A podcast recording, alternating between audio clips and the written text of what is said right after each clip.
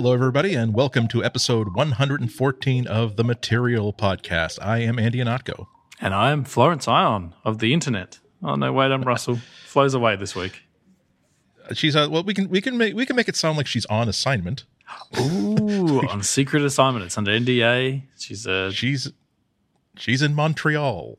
ooh. and then you can go Google for you know, what's in Montreal. That would be so important, uh, Android wise. Uh, no, she's she she's got the week off, and so it's just us this time.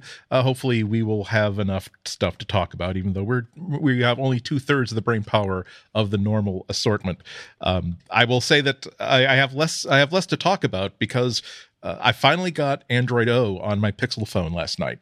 And I was planning on spending the entire show essentially complaining about how the O has been out for a week and I've got an actual Google Pixel phone and I have not received the O update yet. So now I can only say that, okay, it, it installed. It worked great. So- I like it. Pol- Politi fact checking here, Andy. You you got it without actually signing up to the beta. You just got it as part of a normal over the air update. Right. This is the this is on the Pixel phone that I bought uh, uh, reconditioned. I had I had O on the beta Nexus 6P that I've been running, you know, testing out the beta on. And I just I don't know, I just thought that magically the fact that it's a Pixel phone means that I'm special and I get things before everybody else does and I don't have to wait a week for these things. It's like and I'm, I'm sure now everybody who like has like a Samsung phone that isn't the S8 or an HTC or any other phone that were like, oh well, I just got Nougat two months ago. Imagine uh, I, you owe me a new keyboard because my tears on your behalf have short circuited my my laptop here, and you complaining you had to wait an entire week to get the very latest operating system for your phone. One whole week. Oh. Um. So, what have you had much of a chance to play with it? Like, what what are your kind of thoughts? I love it. Uh, it's it doesn't seem that obviously I was using the the beta for months and months and months, but uh, I was using the uh, the Pixel phone as my primary phone since I got it a couple of weeks ago, and so it's not as though Android N is a hell of a downgrade, but oh boy, do you do I notice the differences? Like I, I love uh, pressing and holding uh, an app icon uh, in the launcher and bringing up all the not just the shortcuts you'd see in N, but now there is another button for here is here are the widgets that associated with this. Do you want to put a clock widget on your desktop? Do you want to put uh, a a Google Keep widget on your desktop? And also something that uh, I hadn't noticed the before, which was the information icon that's that's attached to that pop up. So now, if you want to remove this app or you want to find out what the battery performance of this app are, it's all done through that pop up. You can still drag it off, but it just seems like a it's such a simple thing to add but it makes things so tidy. I really really like it. So I, I, i'm i'm having a lot of fun a lot of fun with it. Uh, the new camera app seems to rock very nicely. So I, I haven't had that I haven't been out of the house that much unfortunately so I haven't been able to really use it as much as I've been meaning to but yeah notifications the new app structure uh, I'm really really happy with it so far Yeah, I, I'm a huge fan as well. Um, I, I did have one day where my battery life was a bit weird, but the problem is you install a new operating system and you're always looking for things. You're like, ah, is that how it's always been? Has it always been like weird days every now and again? Did was it caused by, Android O? Did I do something? But I, I've been away at a conference uh, for the last three days, um, just in Melbourne, Australia, and amazing battery life for like two of those days. And one of those days, it was just almost flat by lunchtime. And I'm like, what, what exactly are you doing? I don't understand. And I went into the, the battery settings and it's, it, it didn't seem to have a clear explanation for where on earth my battery went. It just disappeared into the ether. So yeah, I don't know if you've had anything like that. No, no, my battery life's been great, and I yeah I thought that maybe this is something that'll be fixed as uh, new apps start to be released.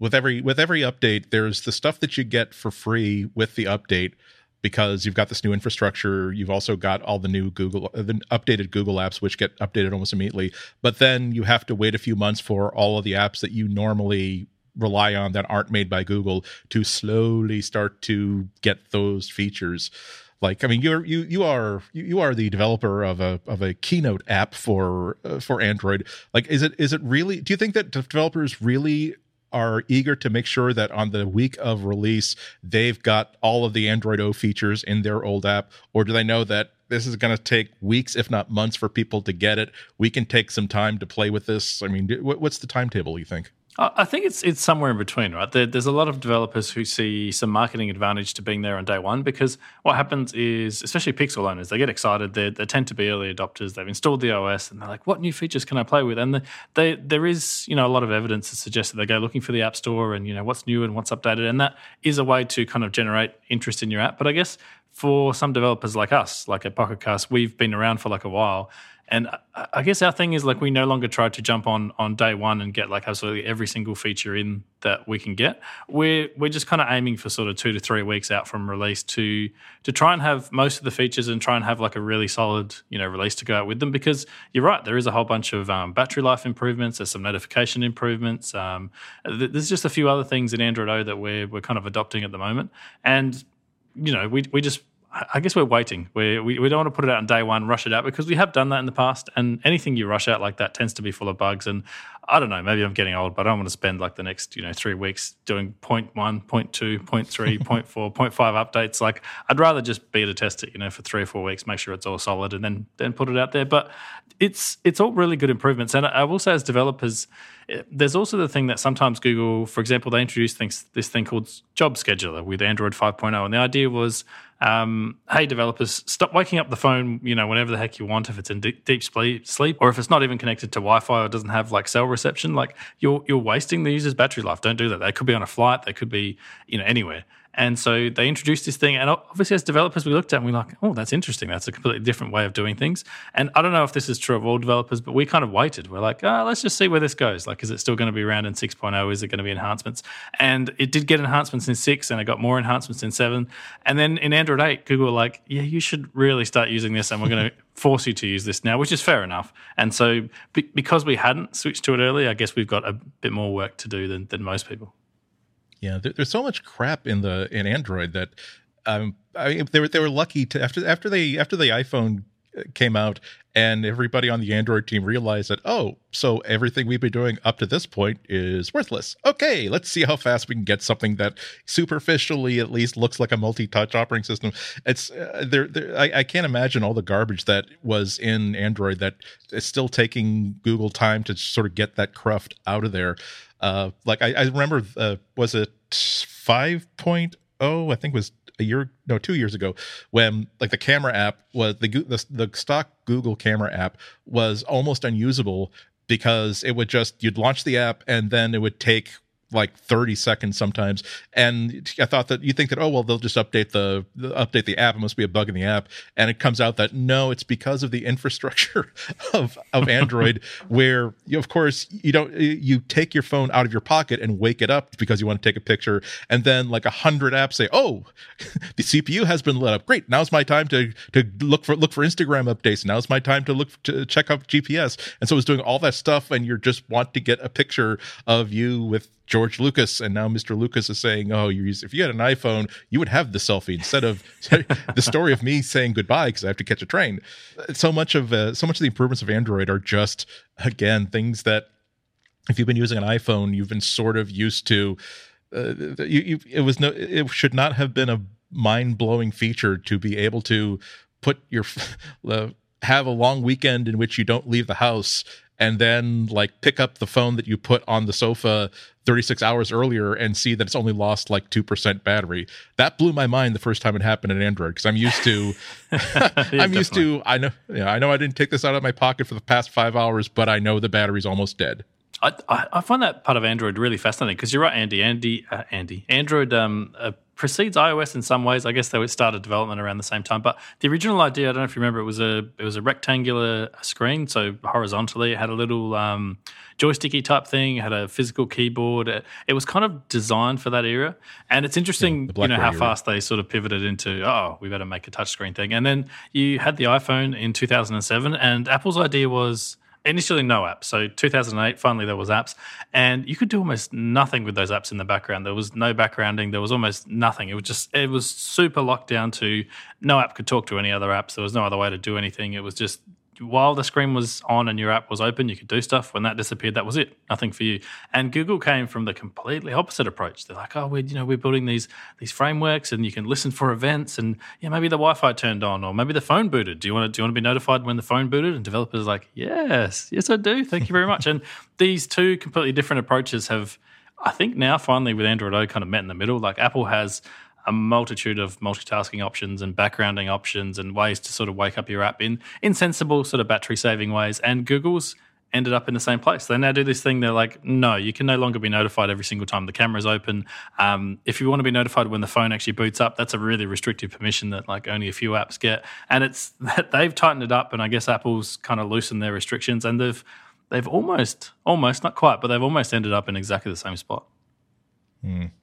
Well, it's it's nice to have a really really good competitor to observe, cheat off of, be inspired by, and to, when they when when your friend comes back from the, from his ziplining tour with his arm in a sling, great! I didn't have to make that mistake. My friend made that mistake. I can observe this mistake and not make it myself.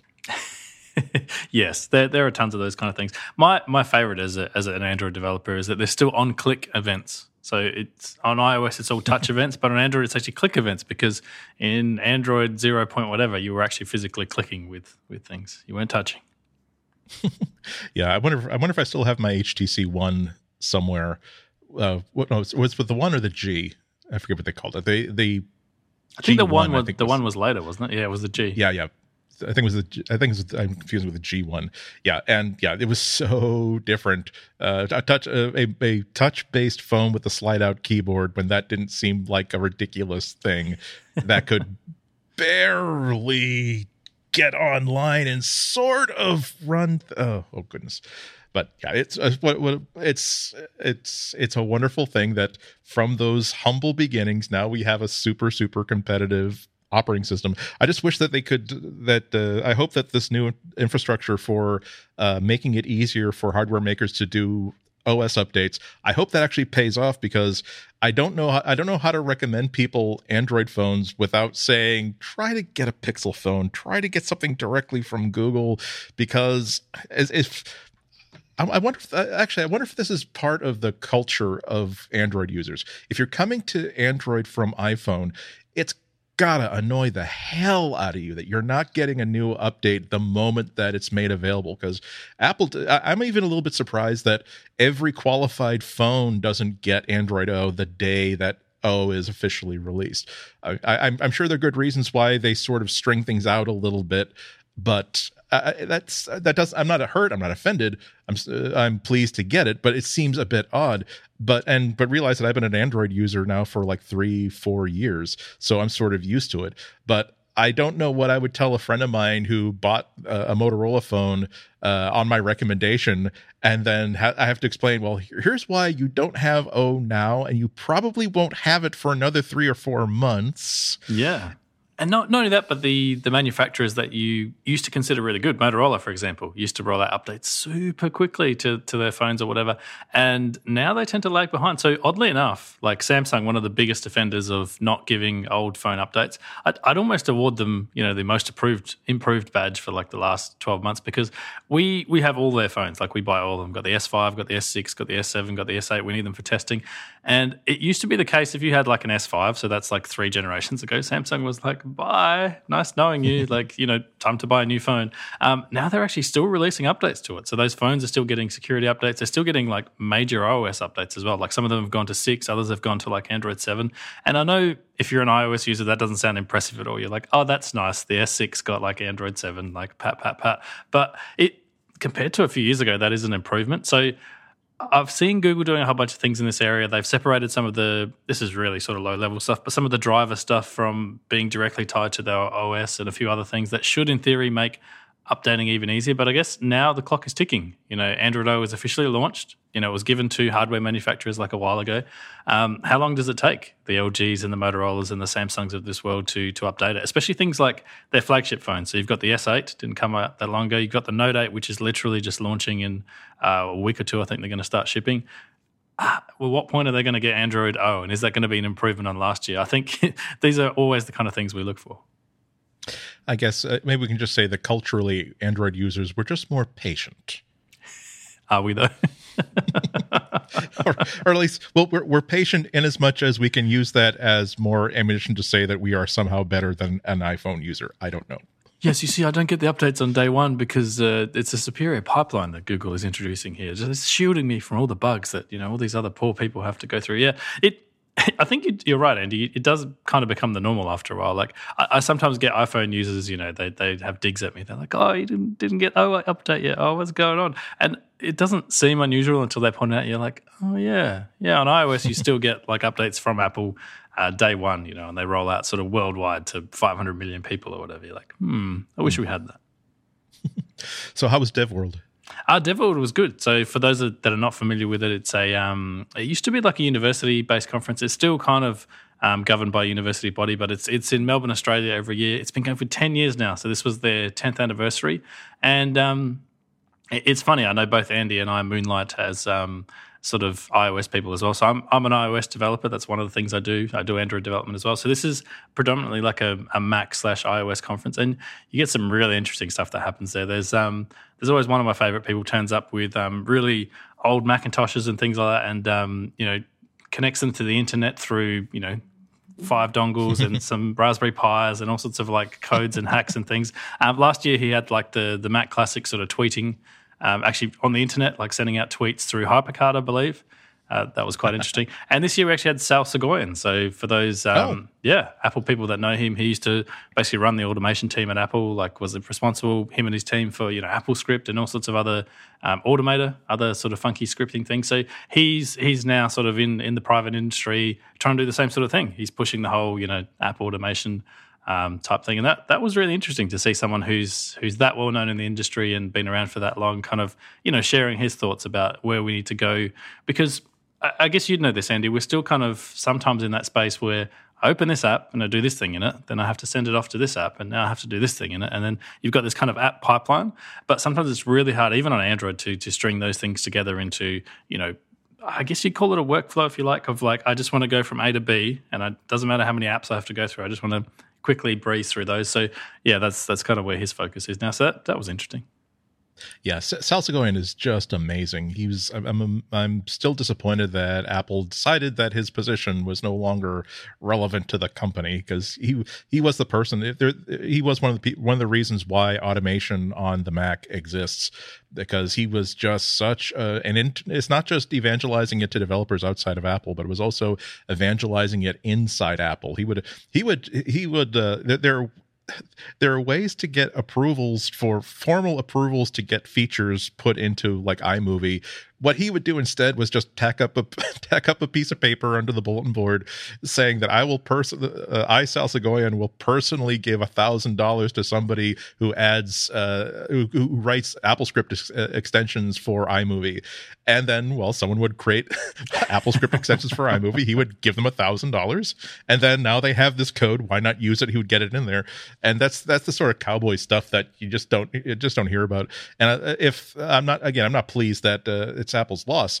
but at least he can spread his his Sal Soghoianness to more parts of the industry. I mean, his big deal has always been that it's not really your computer if you can't control it and being able to script it at the very least uh, and automate things automate processes is something that makes it uniquely yours. So it's not even as complicated as uh, uh, as writing python scripts on a raspberry pi just the ability to do an automator uh, workflow if you're familiar with uh, with the mac where it's it's almost like clicking legos together these pre-configured little modules that you just say take this file and then you put another thing underneath it that says and then change the file name to this and then take get get a list of all the things in that folder and then uh, transmogrify all of those into jpegs that are no more than 480 pixels wide and then put all those into a pdf and then upload it to a pdf to a pdf excuse me to a file server here. And it's like how many times do you have to go through the same thing over and over and over again before you realize that if it takes me a whole day to learn how to automate this, this is the last time I will ever have to think about that because from now on, all I have to do is download a file into this, this folder. And as soon as it hits that folder, this thing automatically happens.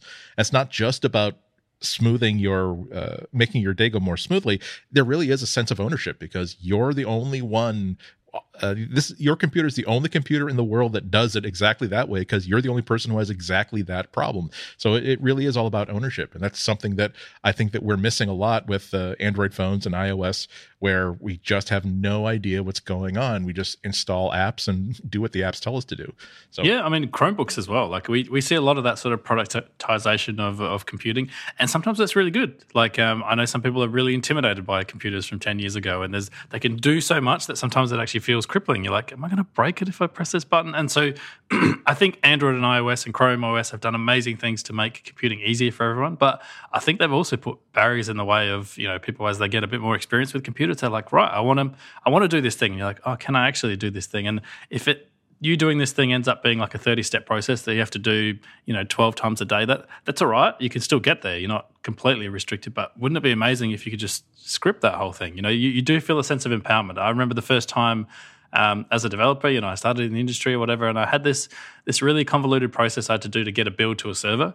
And another developer just tapped me on the back and he's like, "Hey, um, I, I, see what you're doing there. Like, it's fine. Like, it, it, works. But have you considered that you could actually script this?" I'm like, "What? what? He's like, yeah, like here's bash. Like here's how you do a few commands. It's not that hard. Um, show me what you do. And I'm like, yeah, I do this and then I do this. He's like, fine, you just detail that out here. And he's like, what's this? And you press one button and the whole script just runs through it. And I'm like, oh, that just saved me like half an hour of every day. it's that feeling of like empowerment. They're like, what else can I do now? Yeah, I, I, I mean, I, I, was, I was sort of the same way. There was uh, I used to, my blog used to be supported by a content management system that I wrote myself because WordPress didn't exist. I think I even started that blog before there was even a word for a blog. It was just, you know, you there, there's you've there is this thing called called the, the World Wide Web. There is this thing called HTML, and there are ways to make things look bold and italics, which is basically all I knew about it. And if you edit this text file and put it on this computer that's running this piece of software, and you start off with writing little posts and realizing how much time you're spending converting it to an HTML file uh, and then uh, how much time you're spending just uploading it to this uh, to the same uh, to the same directory every single time. So I've that's when I I was always using AppleScript, but that's when it kicked up into high gear. First was okay, I'm just going to create a script that just makes sure that it's posted, it, it gets FTP'd without my having to use an extra app. Great. Then then a couple weeks later, it's I wonder how difficult it would be to just add like the HTML blocks to the start and the finish of that not that hard. Okay, great. So now that's another thing I don't have to do. And then a couple weeks later, it wouldn't be that hard to like do all the boldface and all that formatting, and then more scripts to like add date stamps and more scripts uh, to do more complex organization. And uh, then uh, uh RSS uh, syndication format came out, so I had to learn how RSS worked and then write more scripts. And uh, I was finally getting to the point where I was writing scripts to figure out how I can post from my iPhone uh, or my whatever my whatever no not my iPhone way before that but whatever my phone was that that was finally the point at which WordPress had been out for a few years and I was and uh, you're right about that that sense of ownership. I was I was stalling switching over to WordPress because it was certainly a superior product. It was certainly a lot easier to just wait for WordPress to to add a new feature than for me to write a feature about if if you send an email from your phone it becomes a blog post. But it's like this is mine. This is the this is the there is nobody else updating a website with Quabber, which is what I call the call the app. And so and and in the process you learn so much about how things work and you become a lot less dumb in general. So that's my, my hope is that I, I, one of the things that brought me to Android to begin with was the ability to do a lot more custom customization and to not have everybody else's iPhone, but to have an Android phone that is set up exactly the way I want it. Uh, but that's not to say that I wouldn't like to be able to run scripts on it. Uh, there are some I I never really got into some of the automation tools on Android, oddly enough, as much as I'm crowing about this because uh, it was they just seem really complicated. Yeah, a lot of them. a lot of them do. In fact, I'd be really interested if our listeners have any uh, recommendations for like automation tools that they use. Um, I, have seen a ton of things in the past. Like I've seen Tasker, or I've, I've seen some yeah. other yeah other applications like that. But the just even from the design of those apps, like uh, no disrespect to the developers at all, there's amazing apps, but it just feels really unapproachable. And I, I, I never forget my famous, uh, famous, my favorite automation story, I should say. Um, don't forget that automation can also be about lording it over your your peers and coworkers. So um, the the person I started this company with, like um, Philip, we used to work together at a different place, and it was a majority like Windows PCs. There was a few Macs, like I, I had one of the Macs that were in there, and Phil came along, and the company had this really good policy of like you choose what operating system uh, you run, you choose your toolchain or whatever. So he's like, I'm going to run Linux. You know, I love Linux, and um, you know, we we had a bit of a chuckle about that, and then.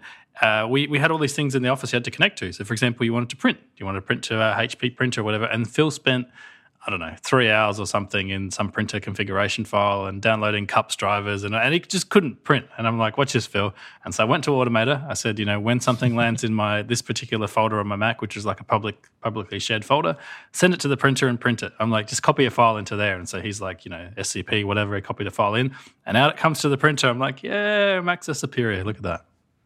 Yeah. Well, that's it.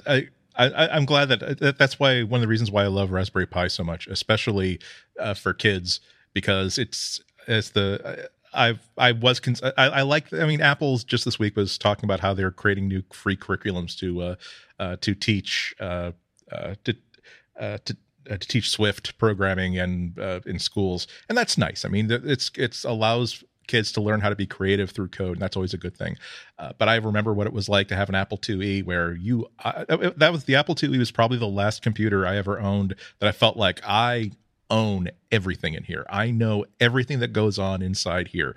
I know I all the way down to popping off the top and knowing which chips do what and what the responsibility of what is to anything else.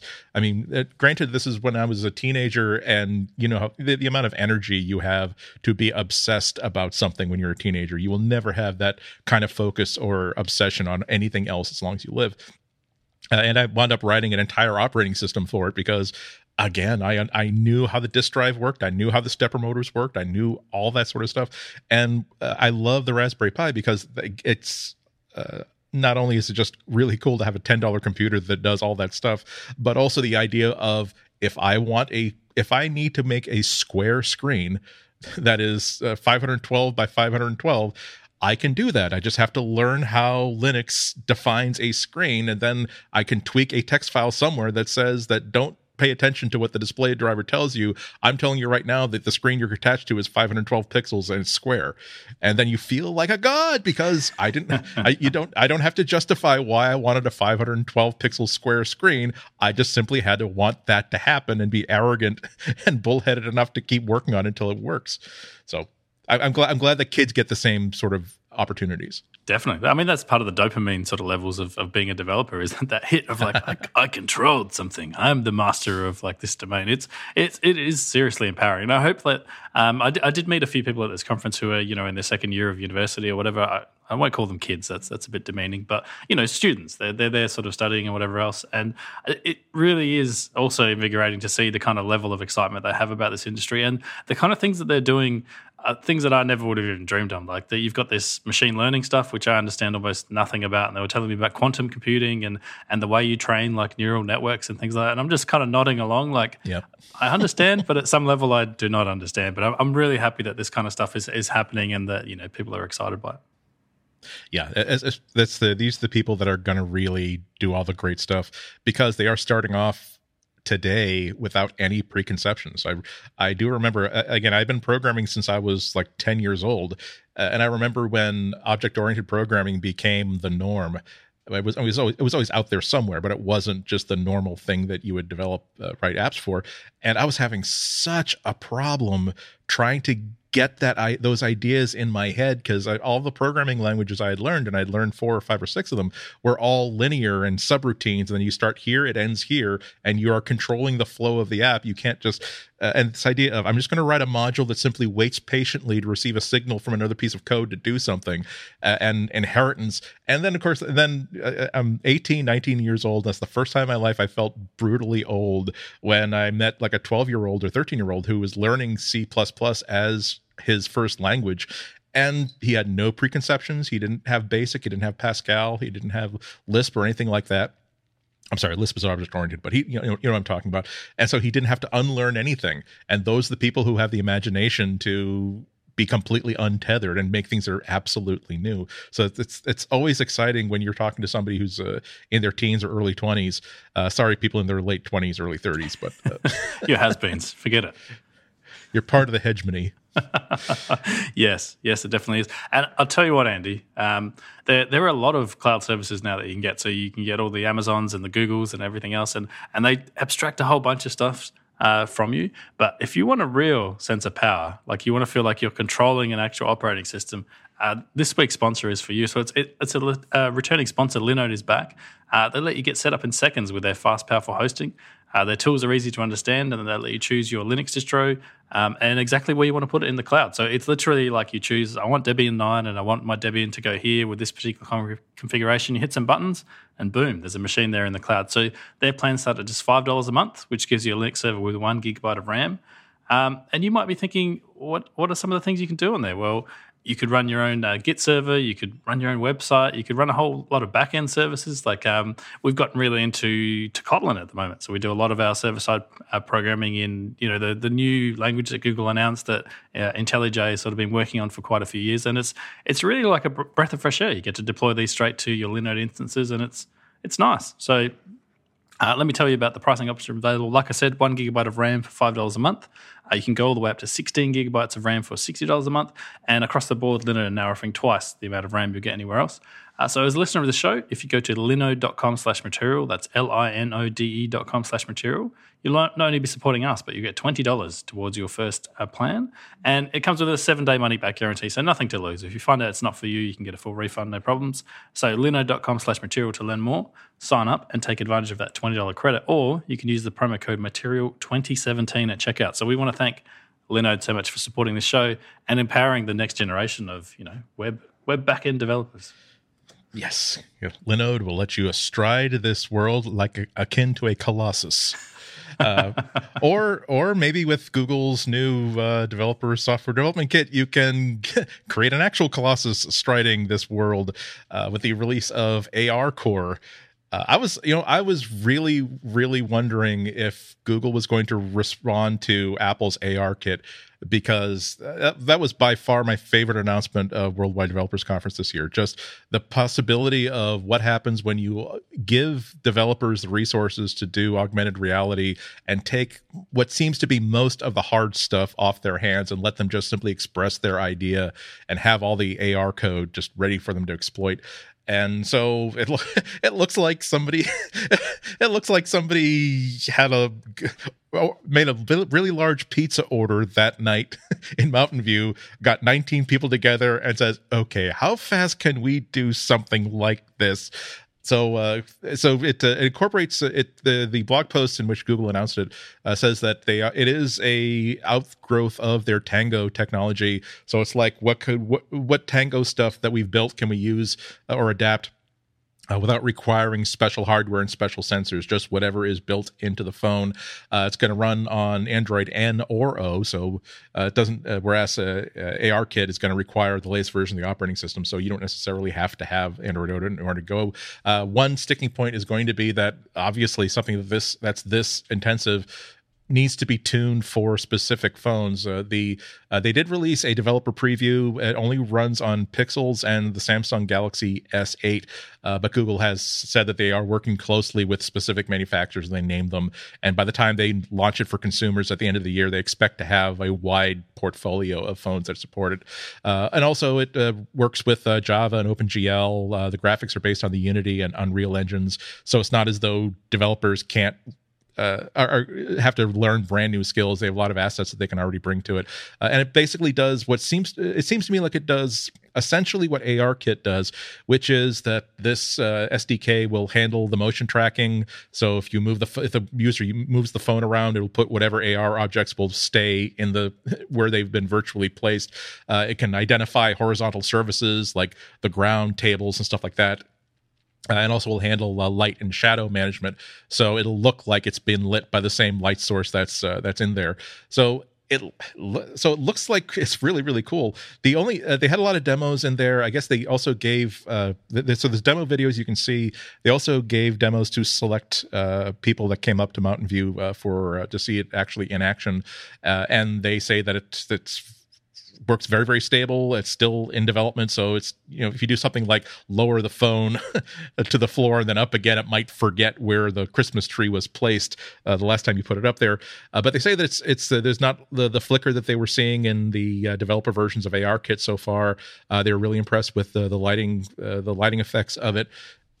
And one thing I did notice is that uh, I haven't seen every single ARKit demo uh, be- between Apple and developers, but it seems as though every single ARKit app I've seen, the demo is of inside lighting, and it seemed as though the demos that Google, I mean, the the, the prepackaged video that they they released, which supposedly captured video, it's not like they faked it up it's all outside or most almost every demo is outdoors. So you have uh, uh, they had the, the characters from the wizard of oz. So you see the tin woodsman like waiting for a bus outside.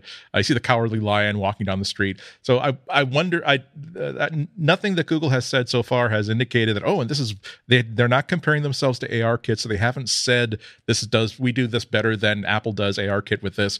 But i wonder if they were sort of saying we've you know, they're developers too they've used ARKit they know that if it would be interesting if they know internally that this is something that ARKit does not do well, like that really harsh, brutal outdoor sunlight sort of stuff. But we know that our stuff works great. So if we do our demos this way, it'll sort of encourage Apple to try to, it'll encourage developers to show off what they can do outside, and we will look better than them. I don't know though. So uh, are you excited about this? I, it's, it's, I don't know what augmented reality will do for podcasting app, but you're still you're still a, a, a creative developer. Yeah, that, that's right. Like I, I'm guess more than a developer podcasting app. Um, I'm really interested in this because, like you said, Andy, uh, Google's been working on Project Tango for many, many years now, and their their premise externally, anyway, to us has always been like you need more sensors, you need more precision. We're going to be able to map an entire room like super accurately, and then ARKit came along, and you can't map a room super accurately. Like it, it just starts when your phone starts. It can figure out from your starting point, you know, how far you've moved and things like that, using uh, a combination of the sensors that, that tell the phone how it's moving through the physical space combined with the camera. So these things have different um, sample rates, and you kind of try and compensate for both of those things to try and get a fairly accurate representation of uh, how something's moving through space. And Apple proved that that was good enough. Like it's it's not as good as Project Tango, like it's nowhere near as good, but it's good enough to do like a whole bunch of these cool demos. And I did wonder exactly the same as you, like how long is it going to take Google or some internal team inside of Google that's potentially been pushing for this for a while to be like, see, see, we'd, we'd, maybe we shouldn't just be on one phone, maybe we should be on all the phones. And to see some of these demos is really interesting because one of the limitations of ARKit at the moment is uh, it can only detect horizontal planes. So, with respect to gravity, gravity points down. Um, it can only detect horizontal surfaces. Uh, surfaces. Whereas I've seen a lot of these Google demos, and I suspect oh, it's it's a wink, wink, nudge, nudge to you know ARKit at Apple to be like, here's a face on a wall, and the wall is vertical. like that, there are a few things in here that hint that uh, potentially this might have some capabilities that the ARKit can't even do yet. So, I think that that is probably smarter uh, by Google to just you know enable third parties to put that stuff on a website and say, look, here's some stuff, and for people to make their own conclusions from that. They're like, oh, I haven't seen any ARKit stuff where there's you know eyes coming out of a, a physical couch or a wall or something like that. That's interesting. and creepy. Very yeah, creepy. I, yeah it's uh, it's it's really great. I, I, was see I was concerned that if Google doesn't if Android doesn't have something comparable to this, that's that's how you sell phones to people when you sh- show them apps that are exceptionally cool, not not just like cool demos. I mean, the Pokemon Go, remember that was done without any support from Apple or from Google. So AR, AR has been out there, and by the way, both of these systems, if you have your own AR technology, you can incorporate it into that. So it's not as though people are uh, losing everything they're doing, uh, but it's not all about just chasing after imaginary creatures uh, through the park. It's uh, th- there's so many really cool ideas. Uh, like uh, imagine that you've uh, imagine imagine that you're uh, you're uh, you're at like a, a, street fair or something, and you're there with like three friends, and two of them split off because they want to go to get them fried dough somewhere, uh, and they've been gone for 20 minutes. You don't know where they are. AR is also being having like a a, a, a, a social media app uh, or a social mapping app where you just simply hold up hold up your phone and because you have paired your app with uh, with your two friends you just simply look around and we'll put, put an arrow saying saying Josh is right here. And you can see, and you don't see him but you know that okay if I keep walking in this direction this is where his phone is right now and I can go and find it or find your phone or something like that. Uh, and the or, or the ability to uh, when I was uh, putting last time I was trying to fix something or put together uh, uh, put to put together like the arm for my uh, the uh, the the floating arm for my for my screen here, and I don't know. Wait a minute, here's a collar that I don't know whether it goes on the bottom or the top. Once again, to have user documentation where you hold up you hold up the phone and it just simply shows you like if superimposed on the on the thing that you've you've half built. Here is where the thing should go. Like I see that you've got the collar there on the table. It should, and I'll, let's animate this collar floating out and then slipping down to where it should go. And it's it's not one thing. It's like it's once uh, all these developers figure out get their own imagination sort of stirred up by what they can do with it uh, and this is the sort of it's i'm sorry just it's the sort of thing where if the iphone has all these really cool apps for helping you to assemble your your monitor arm and find your kid in a crowd and find out we when you get out of the subway which paint please paint orange the, the building where i've got my appointment so i can't actually look and find it that's the reason why people who are right now looking for uh, kind of starving for reasons to buy one phone or another, that's the sort of thing that will get $750 out of their pocket. So I'm really excited to, to, to see this work. Yeah, definitely. I mean, it's interesting that you mentioned Pokemon Go because people bring that up all the time. The look most successful AR game in the world. The the interesting thing about um, for those of us that have played Pokemon Go is the the AR sort of element of it of viewing Pokemon like in the real world. That was that was a kind of a gimmick in the game. Like most players actually turned that off really really quickly because it was far easier to catch the Pokemon like on a on a virtual thing than it was in the real world. And I think the real attraction of that game was actually traveling through physical space. So it's like there's a Pokemon at the playground, there's a Pokemon at the car park. There's that. I think that was the really big pull for that game. And so I agree, this technology is really exciting, and I think it's really smart of Google to jump on board because if there is something here, then they do risk being left behind. You can't say like we have AR as well, but it's available only on two phones, which are shipping from Asus and someone else. Like that's that's not a very good story. And if someone's in a phone shop and they're like, this one does cool demos of things exploding on tables and trees and you know IKEA furniture and stuff, and oh, this phone doesn't do that. Like that that's a very bad like consumer story. But the, the thing I really wonder, Andy, is I don't want to sound old and curmudgeonly. Like this is amazing technology, and I hope it really goes somewhere. But the one concern I have is that you're viewing this virtual world, if you like, through a relatively tiny tiny screen. So your phone, even if it's it's giant, is still you know very small compared to your entire field of view. And so it does feel a little restricting to be you know playing games or doing other things like that through this tiny little window that you're kind of moving around. It is it is cool, but I don't know there'll be as many gaming applications as, as people think there will. I think it's more what you're saying. There'll be some real world things like I want to measure the approximate length of this table. I want to place something on the table. I want to point it at the back of my TV and find out what these particular ports you know do. Like where do, where do I plug in my Xbox? Which one of these you know 12 ports does it go into? That kind of thing. Like if if people get on board in, in that kind of sense, I, I think that could take off way more than I want to, you know, play some tabletop game and have some, you know, things exploding. As impressive as that is in a lot of demos, like I wonder if that's, you know, what this is not going to end up being useful. yeah, gee, that's that's another that's another great use of AR. Being being able to be in a store and use the use a, a camera app to not necessarily take a picture of a table or a sofa you're interested in buying, but just basically, you know, s- scan it with a phone and then be able to go back home and again not see it. Uh, that's the that's the boring demo of it. Now you can see where the what the sofa will look like in your in your living room, but just the ability to simply hold hold up the phone now in your living room and just say, will it fit between these two windows or will it not fit between these two windows? Or again, I have this one I have this one space for a chair. Is it too big? Will it cover up the outlet? or will it not cover up the outlet? And these uh, these are the sort of things that will really get people going. And it's it's it's not just a, it's not just going to be an arms race between these two platforms. Uh, I mean, any uh, any company that's got enough money to really fund apps like these, it's it's a lot more relevant if they know that they can there'll be one version of this app, but they know that they can build an ARKit version and an ARCore version of it instead of saying this is only for people who have iPhones. They can say, no, this is for anybody who has a relatively studly phone. Uh, and so that will make everybody get more interested in, in augmented reality. Yeah, I would be interested actually if we have any developers um, that listen to the show that have played with both.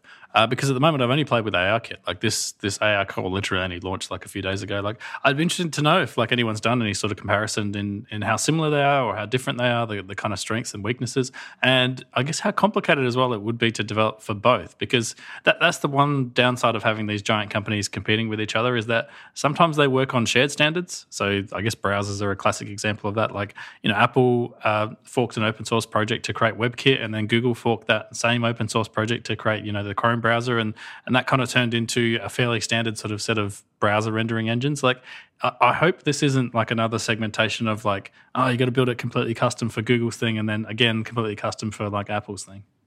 Hmm. Well, again, as long as it doesn't become a we, we don't want every as long as it doesn't become a situation where this is a chance for Google to own augmented reality or there's a chance for Apple to own augmented reality this is something that will make this into a much more it's, it's sort of like color photography where yeah. it's good if everything can shoot things in color it's not a good idea if it's not a, a, a big deal if this is a feature that's only available with certain people with certain uh, certain stuff definitely mm. Speaking of, uh, speaking of new stuff though, there I, I got uh, I used the word freaked out advisedly, but I was using YouTube yesterday or the day before, and it something was odd, something was off, and I couldn't figure out what it was, and it was bothering me. Uh, and it took me a while to realize that the YouTube logo is different now. And that's it's and you know what I mean, where it's like if if you're if you're at a McDonald's, uh, like where every single McDonald's is the same, but you've hit you've hit the one where the soda machines are on the to the right of the registers instead of the left of the registers, and you're like, there is nothing freakish about this, but it's not what I've been expecting all my life, and now I don't know what to do with myself. But yeah, this is so. Uh, so there's a uh, uh, there's a really great uh, article on The Verge uh, about uh, what Google did. Google did uh, the, the change to this logo completely in house. And yes, okay, there are also changes to the YouTube app where they've made it more material design and they're moving more of the mobile features into the desktop, blah, blah, blah, blah. Uh, but I'm really, I didn't know that the change to the logo was so interesting.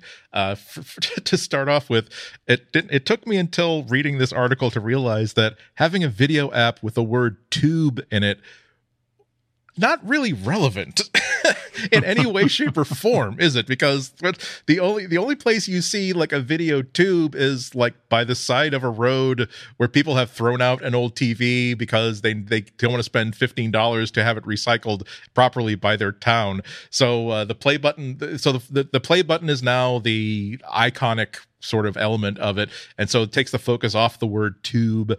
Uh, and uh, so they uh, Verge, the Verge wound up talking to Christopher Bettig, who is the head of YouTube's art department. And uh, I'm going to quote here Once they had decided to keep the play button and the word mark, the team set about modern- modernizing them. Quote The old logo has a typeface from 1903, alternate Gothic number two, and it's been manually tweaked. So there are weird design nerd things that are off. The U in tube is not the same as the U in U. So the word U, so Y O U. So if you take them and overlay them, they don't exactly line up, said Bettig. The same went for the play button, whose four corners weren't all rounded the same way. These were little tells tells for those with a keen eye that design had taken a back seat over the years to scaling the product and supporting new features. There was no art department at YouTube until Bettig started it three years ago. Now he and his team had the chance to clean things up. Uh, and also, the, here, the, the other bit that I highlighted here because I thought it was interesting is the story about how, uh, how they had to choose which red they're going to use on this logo, and this big, uh, you know, designers. It's I, I, love designers. I just love how absolutely nitpicky they are, and, and, not in a bad way, but like they are the ones who are like, I, I, we've decided that there has to be a serif on this letter, but the decide what is the angle of that serif? And so, looking at they said looking at reds, we wanted to go for something that would tie to video. Bettig explained. They settled on get this uh, HTML color code FF0000. He says, "I really pure red that goes to the RGB of video." And I'm reading this, I'm thinking that's the red that I would choose only because I know that F, it's the red channel, the green channel, the blue channel, and I don't want to think about it, so I'll just make it the most red I could possibly make it. But God knows how much work, how, how many meetings there were, how many arguments there were, how many feelings got hurt before they settled on exactly that shade of red. Oh, believe me, I've worked with a lot of designers. I, I can tell you there would have been arguments about the typeface. There would have been arguments about the rounding. There would have been arguments definitely about the, the shade of red chosen. Although I do wonder if if something like uh, like this is like kind of like modern art. Like I suspect sometimes the reason uh, for something's creation is made up after they've actually picked the colors. They're like, we like these colors; they go well together. Like it's a consistent thing. Oh, now we need a story. We can tell reporters. Oh no, we we use pure red. It's 255, the highest value of red that you can possibly have. It's a it's a solid on like red, you know, pixel on the screen. Like there's nothing more pure than that. And that's the color that we've chosen. I'm like, really? You've just picked like red? Like it's yeah. What? So uh, so why did you pick that shade of red? And then they say let me take you back to the glass studio of Antonionis Valigerdi, who worked in Milan from 1301 to 1307. Now, Antonionis was like okay, or or or or was it that you just had to? I don't know. It's it's it's I, I don't. it sounds like I'm making fun of these people, but it's a it's sort of like there are people that are. It's their job to think about these little tiny details. It's my job to simply say, okay, so it's red then. So it's it, I don't have that perception. That's why I'm not uh, hired as a professional designer. But it's but it's always I, I I'll tell you that yeah it doesn't make sense that the curves in the in the play button aren't this uh, aren't rounded the same way. It's weird that there are two different letter letters U, and I will say that I never even came close to noticing that ever. But nonetheless, okay, there are people who for whom this will annoy them. Uh, it r- reminds me of uh, uh, I think was the was with the first uh, I'm trying to think. I'm trying to think. There's there's the, the old there's the famous story about I think it was when they changed the Google logo and Steve Jobs called the CEO of uh, of Google and said, "You got the wrong shade of yellow in there. Here's here's the shade of yellow you should be using." And it's it's it's it's a defining characteristic of someone that there for some people there is a perfect shade of yellow. For other people it's we're kind of focused on making sure that the video plays on all these phones without stopping. That at some point we will get the video to play without stopping on all the phones that are out there. And at that point we will start concerning ourselves about the two different U's until then I mean, I mean, Andy, if you want to get into another um, current sort of, I don't know, argument, kerfuffle, disagreement in the de- design community at the moment, um, I don't know if you noticed the new YouTube app, they've gotten rid of the, um, I, we used to call it the hamburger menu. I don't know if there was ever an official right. sort of name for it. The slide out menu that comes out from the um, side. The reason it's called a hamburger menu, by the way, is because there's three horizontal lines. So you got the, you know, you got the bun, you got the, the patty in the middle. Makes a lot of sense. So now it's um, no vegetables, the way Americans like it. Exactly, no cheese, no vegetables. Um, the the other thing is the you've got this bottom sort of navigation bar called a, a, tab bar. So there's five buttons sort of down there to to get around the app, and that's been a I know this sounds really silly, but this has been a big controversy in the development and design community. Like, you know, what, what do we think of bottom tabs? Like, traditionally, they're more of an iOS concept, but they're definitely material design. You read the material design spec, and it, it says, you know, these are for, you know, high level uh, pages inside your application that you want to move between. They're like a really good way to navigate. They're really obvious. They're down the bottom, like where people's fingers are. But for some reason, this is really controversial. People are like, no, no, it's an iOS feature. You, you can't bring that over. Like, there's, there's a whole lot of debate about this, but this does seem to be the way app design is going now. So you've got uh, bottom tab navigation. You've got, um, I guess, a, a cleanup of what we used to call the junk drawer as well, the the hamburger sort of menu. And it's, I don't know, I like it. It's a it's a clean sort of design. I don't have a lot of, of opinions on the logo because I am just a mega developer who doesn't know about this thing. but I, I mean, it, it's the app icon. Like I, I get that, and mine because I'm signed into YouTube Red actually just has the uh, the kind of red icon, and then it just says red next to it. So I got the play button yeah. and the words red. I do like the typeface; it looks really nice. I just, but something I just noticed right now, it doesn't have the slide out uh, menu drawer from the left. Yeah, so and that I'm doesn't exist to, anymore. Yeah, is that is that something that is now not is, is, is that is that a feature that's now frowned upon in favor of, uh, of, of the bar at the bottom? Yes, I did see friend of the show Yasmine Evjen. I don't know if people remember her. Now works on the the Google uh, design sort of advocate team. Um, that I think internally they've started to call that the junk drawer because I think what they noticed yeah. is because it was hidden off to the left. What a lot of developers would actually do is just ah, oh, can't find a place for this. We'll throw it in the junk drawer. And it just ended up yeah. being a scrolling list of like a, you know, hundreds and hundreds of items, which wasn't really what that was designed for. It was meant to be like high level navigation. And I think that's why Google, especially, is trying to push developers away from that. They're like, that has a lot of utility and it's cool, but we've noticed that uh, you know, you, you, developers, you just can't be trusted. You've junked it up. And so, if we use this bottom sort of tab bar concept, like YouTube's got across the bottom, then there is only five things you can fit in there. So, so good luck junking that up, developers. Yeah, I mean, I, I guess I agree. I've been i now I've got the uh, Google Music app up because that's uh, that's an app that has often confused me because uh, like I just I just want to know where my own playlists are. Yeah, it's it's uh, I don't know. There are some things that are in the junk drawer. There's some things are in the tab bar at the bottom, and I never know whether I should go to I, playlists. I thought should be like a first level of retrievability sort of thing, like a top level thing. It it kind of confuses me confuses me that I have to go into uh, into my library like in the side there uh, before I can before I can find it. Uh, and so yeah, I guess I, I guess you're right.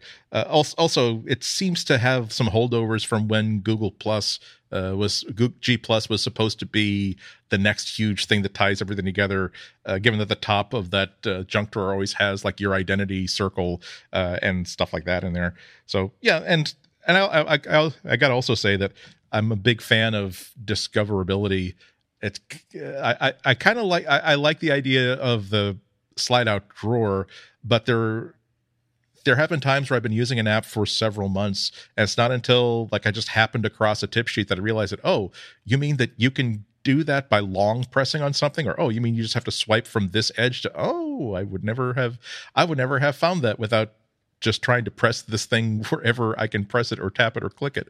So yeah, that's that's the problem with um with app development. Like, I mean, there are many problems, but one one of them has always been discoverability. It's like you don't want to put too many things in someone's face because you have limited screen real estate. I can't put every single action that is possible like on the screen because then there's no screen left for the content. But at the same time, the more you hide, like the the more chance there is someone will never find that particular piece of functionality. So I, I, sometimes get annoyed when apps put in these full screen overlays that are like, look, there's a button up here. This is what this button does. And I'm like, just go away. Like I, will figure that out later. But sometimes it's really handy. Like sometimes an app will do like a, one of my apps that I use for my TV shows and stuff did this little thing where they have um, the concept of sliding from right to left over a cell to say, I've watched this show and it's really handy. You can do it really fast. It's like a quick action.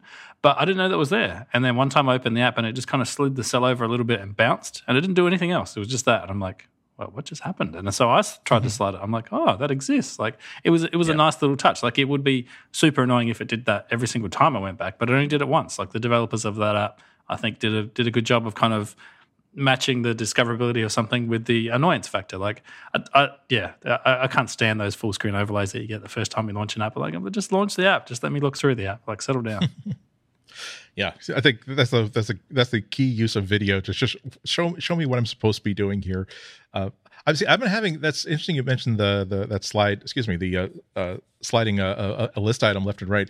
I have I I kind of wish that the momentum of that action were a little bit damped down because there are times where I will do that to see what it does, and then it just sort of like the momentum picks it up and it disappears. And I said, "Well, I just wanted to. I was I was hoping that I would slide it a little bit to the le- to the right, and then it would reveal like a word that says reply or archive or schedule this, like on my email client app. I wind up deleting emails when I meant to just." archive them, save them for later. Uh, it's and even though that even though that behavior went through so much A, B, C, D testing for so many months, it still has to be exactly right for me. And so it's weird. I mean, the other thing is that that's one thing that Google has never standardized on. The, the thing I love about a lot of these platforms is um, both Apple and Google, they'll see a behavior that happens a lot and they'll see a lot of apps adopt it and they'll be like, we should add this as a common component. And they've done that a lot in the past. But for some reason on iOS, they've got those, you know, you pull a cell over and you've got two or three actions that are in there. That seems to be a standard now. Um, Apple supported it as part of their table views for a few years now. Google still doesn't. That's not part of their common component. So as developers, we're like, I guess we got to make this up ourselves.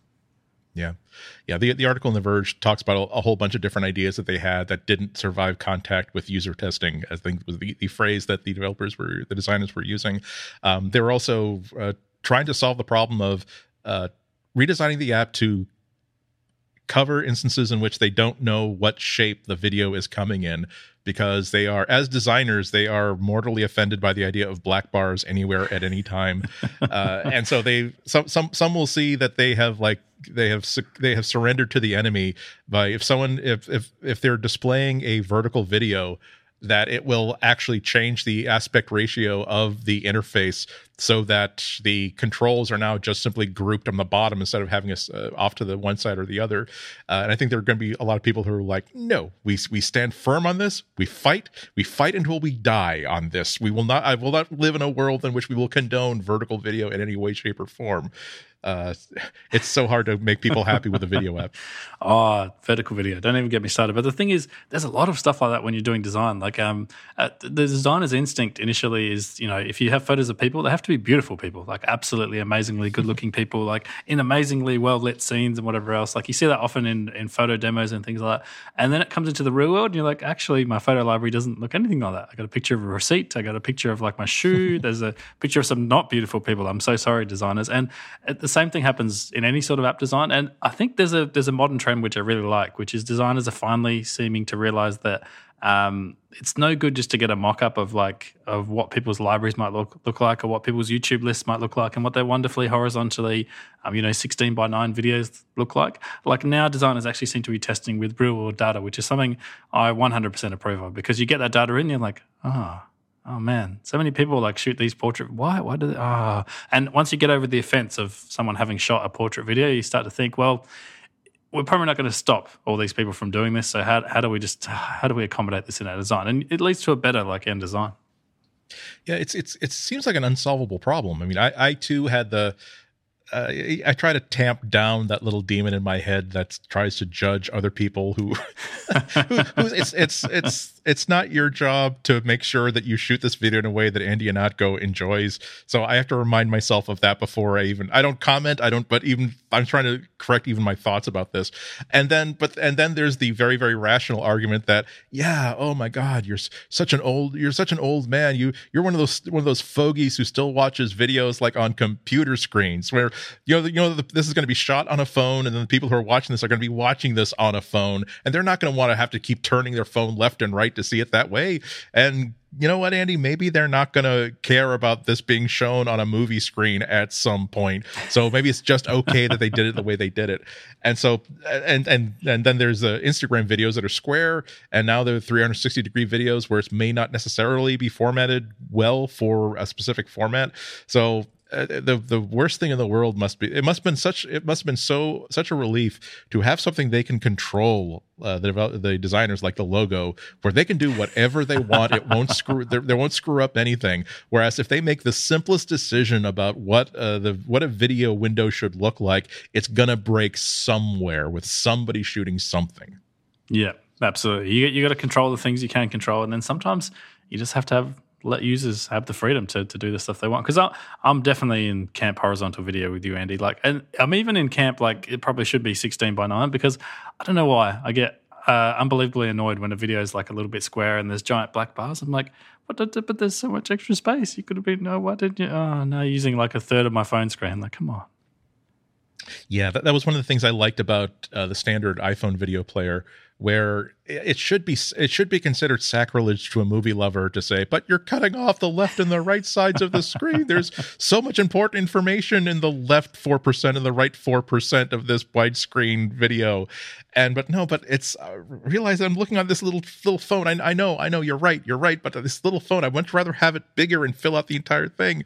I mean i'm, I'm not mortally offended by black bars but there are people that it's they they if they they look at black bars anywhere and they think of it as almost like a envelope full of a greeting card with pink glitter in it. They're just aghast and offended, and they think that, that someone hates them for having done this to them.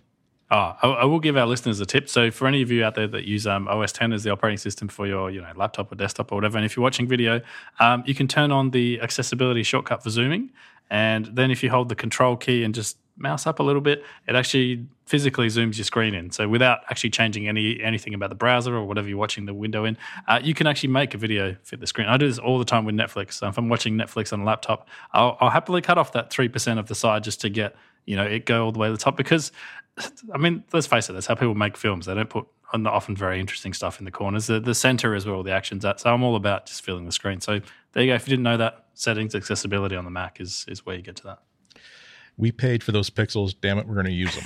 exactly, Andy. Every darn last one of them.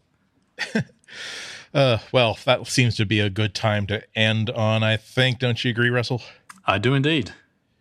Excellent. We have we have a concordance, and because now we we are two instead of three, we can simply go with a 100% majority there. Uh, let's so, so uh, let's end with the usual set of plugs. Uh, Russell, what do you want to what what do you want to plug before we go? I want to plug my Twitter feed. So twitter.com slash rustyshelf, where you'll find um, some tweets of DevWorld. If anyone's interested in that, you'll find probably the links back to the conference if you look hard enough. And I'd highly recommend anyone in Australia who's, you know, is interested in development, any sort of mobile or web development, um, and can make it to Melbourne, Australia, try and get to next year's DevWorld. Amazing conference. Yeah, you have no idea how much it'll inspire you to be exposed to all kinds of new ideas. Uh, it's a focused track. It's not as though this is random people. They basically picked and chose a, a course, a, a, an environment uh, of uh, of topics that will be interesting everything. And also, you never know who you're going to meet, who's going to really divert you in a very positive way. You can change your entire career in a very, very lovely way.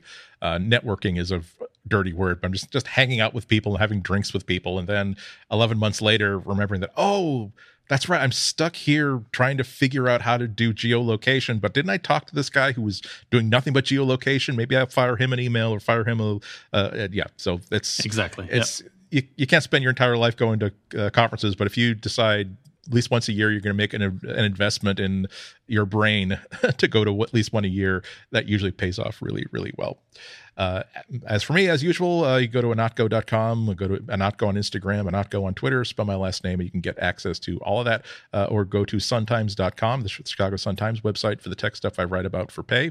Also, head off to relay.com slash material. There you'll find mechanisms in place waiting for you to send us email, to give us questions, comments, observations, uh, and also if you'd like to throw some money our way in the form of memberships. We have memberships at many, many comfortable and convenient levels. We will take money in almost every single form. You can throw it at us, and thank you for having thrown it at us in the past.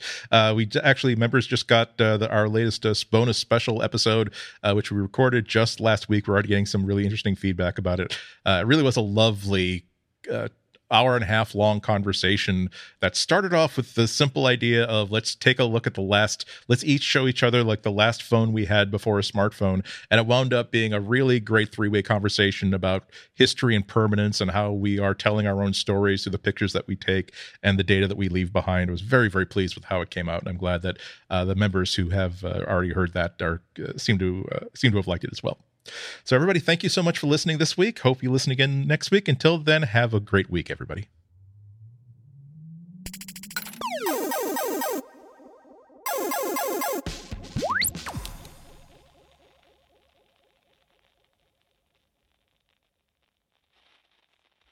Bye, everybody.